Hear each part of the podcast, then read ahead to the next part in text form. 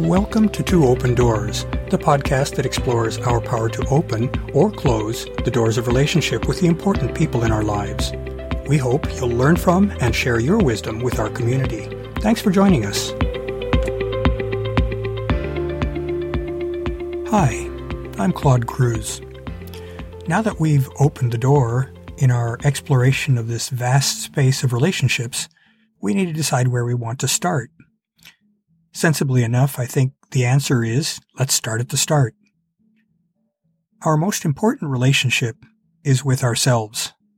Without self knowledge, we're going to be like trying to nail gelatin to the wall. We'll be picking incompatible partners, pursuing things and people that don't make us happy, and we'll be unable to be truly present and genuine in our relationships with others. So, having a good relationship with oneself having appropriate self love, for example, and self appreciation, knowing who we are and what we want for our own lives is the foundation for all other relationships. But what do we mean by self knowledge? Briefly, there are two pieces to that puzzle. One is who we are, and the other is how we act. Let's peel the onion on these a little bit and uh, dig in. So, regarding who we are, we need to know what motivates us, the things that we really care about. We know that we all put our energy and focus on what we love and what we care about. That includes things that we like to do, for example, rock climbing or book clubs or gourmet cooking. It also includes things that we prefer. They can range from classical music or tennis or modern art or so many other things. And it also covers the, the many things that give us personal meaning. Things that range from, for example, wealth to service to others or spiritual practice. There's no one size fits all. We all differ in each of these dimensions. We know that we're able to force ourselves to do things we don't love. We all remember being asked to wake up to get to high school classes on time when we'd much rather sleep till noon. But we can use discipline or we can be motivated by fear of consequences if we don't do what we're supposed to be doing. Or we can have a belief that something that is disliked by us is still worth doing. But we're basically built to pursue our self interests. Knowing what we believe in, the lens through which we interpret all of our interactions with the world, is really important stuff. What we believe in biases and in a real sense effectively distorts how we perceive our experiences and inter- interactions. That means that there's truly no such thing as seeing the world objectively. That's just the way human cognition works. We're neurobiologically creatures who take context into account when we interpret the things that are going on around us. We can interpret any given occurrence in different ways. You rem- remember the old phrase about the glass being half full versus half empty. How we interpret something colors how we feel about it. There's this coupling between our interpretation and our perceptions and our emotions. Is something good or is it bad? One might trigger feel- feelings of joy, while the other might cause feelings of dread. Perception matters because feelings matter. Since our belief strongly shapes our experiences, it's worth our really putting some thought into understanding those beliefs. If we have beliefs that no longer serve us, although perhaps at one time they did, or worse, perhaps beliefs that even hurt us, we can exercise our adult powers of choice to change those negative beliefs. We all absorb a deep layering of effectively programming that shapes our beliefs from the many interactions that we have with our parents, with others in power, people at schools, etc., and from our peers. And so it's good to take a look at what we've absorbed. Knowing how we truly feel about ourselves and how we see ourselves is also a big part of self knowledge. We all know, I think, that it's really true that we can be our own worst enemies or friends. If we feel that we're bad or broken or helpless, we're most likely going to believe that we're defeated and we'll withdraw and we'll feel shame. In contrast, if we feel that we're good or virtuous or talented, we're likely to feel powerful and worthy of love and admiration and really capable of many things. So we basically hold the power to empower ourselves or to disable ourselves. We can consciously change our self-perception, especially if we have help from those who care about us and who love us. That's really a worthwhile thing to engage in. So now let's think a little bit about how we act, the aspects of self-knowledge that really key into how we engage with the world and how we engage with the others around us. Knowing how we see and feel about others and about how we relate to the world is a big piece of self-knowledge. How we see others can affect how we feel about them. If we believe everybody is out to get us, we're always going to be defensive and closed off. We know how much energy it takes to keep ourselves in a defensive stance. That's not a very pleasant way to live. Fearing others can be especially damaging. That can turn life basically into a zero sum game in which we need to preserve ourselves by beating everybody else to the draw and making sure that they lose. And that, of course, makes everybody else our adversaries. Again, that's not a very pleasant way to live. When we consider the face or image that we present to others, we realize that that also strongly colors how they respond to us. As such, it's really worth really thinking about how others perceive us and how we, in our interactions with them. So, just as our feelings and beliefs bias how we see others, so too others are affected by how we present ourselves. Being sour faced and unfriendly will make us seem unapproachable, and we'll have a hard time making connections. The converse is also true. If we're cheery and good spirited and open to others, others will respond in kind and they will want to get into relationship with us. Just as we're able to shape our beliefs, so too we're able to become conscious of and decide how we want to present ourselves to the world. It's a worthwhile effort. Knowing how to behave toward others and toward the world, it's important to recognize that we have to be honest. We have to be honest first and foremost with ourselves because it's often easier to fool ourselves than it is to fool others.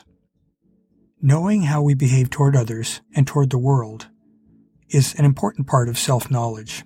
We need to approach that with self-honesty and with clarity of vision. We know that self-honesty can be elusive sometimes. We can be very good at fooling ourselves. Perhaps easier to fool ourselves than it is to fool others. We humans are very adept at self-delusion. We're inclined to see the world the way we think it should be or the way we wish it to be, not necessarily as it actually is. Being aware of our feelings and desires is a good step toward seeing our behavior realistically. That requires self-reflection. We have to be able to slow down, get out of high gear, and get into a sufficiently quiet space in our own heads that we can be in touch with our feelings and that we can recognize what our desires are. In our relationships, we need to consider how our attitudes and actions affect the others around us. If we care about not having a negative impact on those that we care about, we're going to want to understand their goals and desires so that we don't unintentionally step on their toes in the course of pursuing our own interests. That is just broadening our awareness to encompass others around us that we care about. So, now that we have a little understanding of what constitutes self-knowledge, how do we gain that knowledge? Well, one low-lying fruit approach is to dedicate some time to thinking about ourselves, our desires, our goals, our likes and dislikes, our beliefs, and the feelings about those things. In order to do that, we need to get quiet. We need to get away from distractions. This whole process may be a bit uncomfortable for those of us who are perhaps less reflective and more action oriented, but it's essential. We can't very well find and steer a sound course through life if we don't have a map and a compass.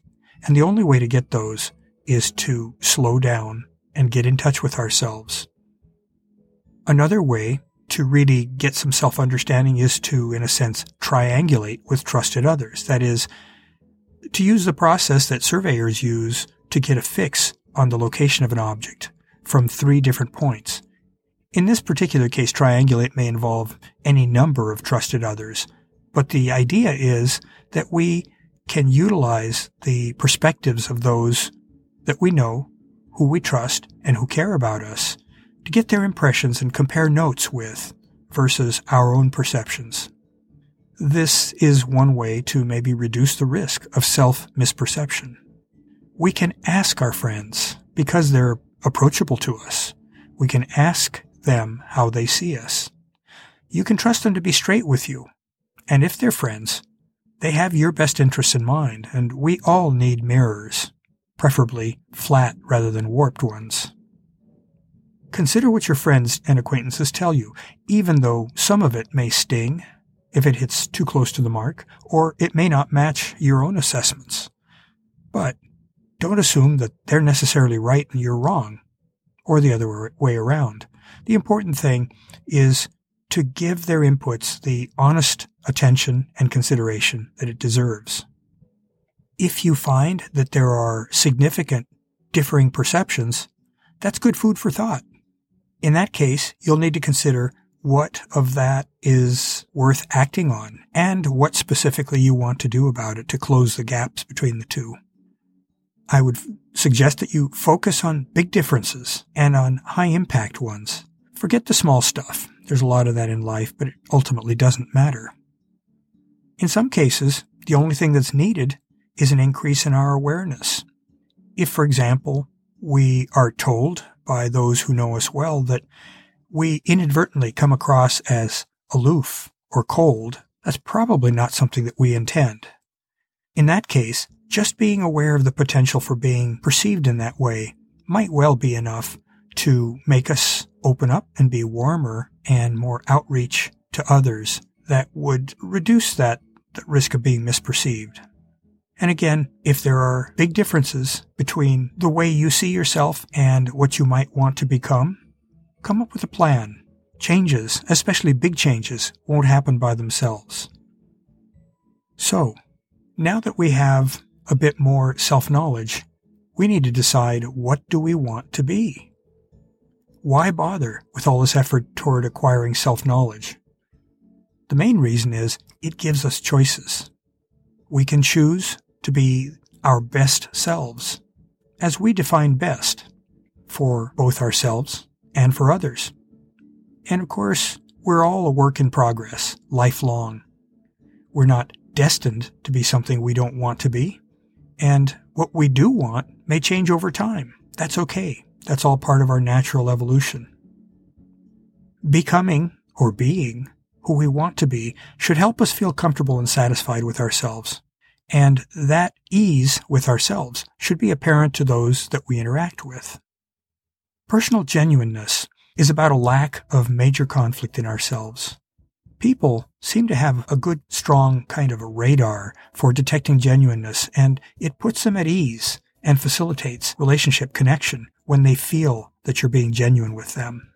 And of course, the opposite is also true. If they perceive that you're not quite being square with them, they're likely to be guarded and closed up, and it will be difficult for them to really connect with you. It's hard to relax with and trust someone who we sense is conflicted. When someone seems at ease with who they are, that makes it easier for us to trust and open up to them. Self knowledge doesn't require or imply our conformance with any specific ideal self. There is no such thing. All it means is that you're comfortable with who you truly are, and because through self knowledge you've acquired an understanding of who you truly are, you can discern when you are in alignment with yourself, and that should make you at ease and comfortable. And that in turn will make it easier for you to relate with other people. Now, there's a huge variety in the type of people out in the world, obviously. Variety is a big motivator in the human quest for connection. We won't be equally attracted to everyone, and nor will others be necessarily attracted to us. Instead, like will seek out like. In fact, living in an echo chamber where everybody is alike is, awfully uninteresting. And it can limit our potential for development. Differences are healthy, as long as they're accompanied by good, solid mutual respect. We need to be who we are, secure in the belief that there are those who will understand and value us, and who will seek out connection with us. So in future episodes of Two Open Doors, we're going to be exploring further how we can find and connect deeply with kindred spirits, those who are compatible and also self-aware. Stay tuned. Please join us again for our upcoming episodes of Two Open Doors. Thanks for listening.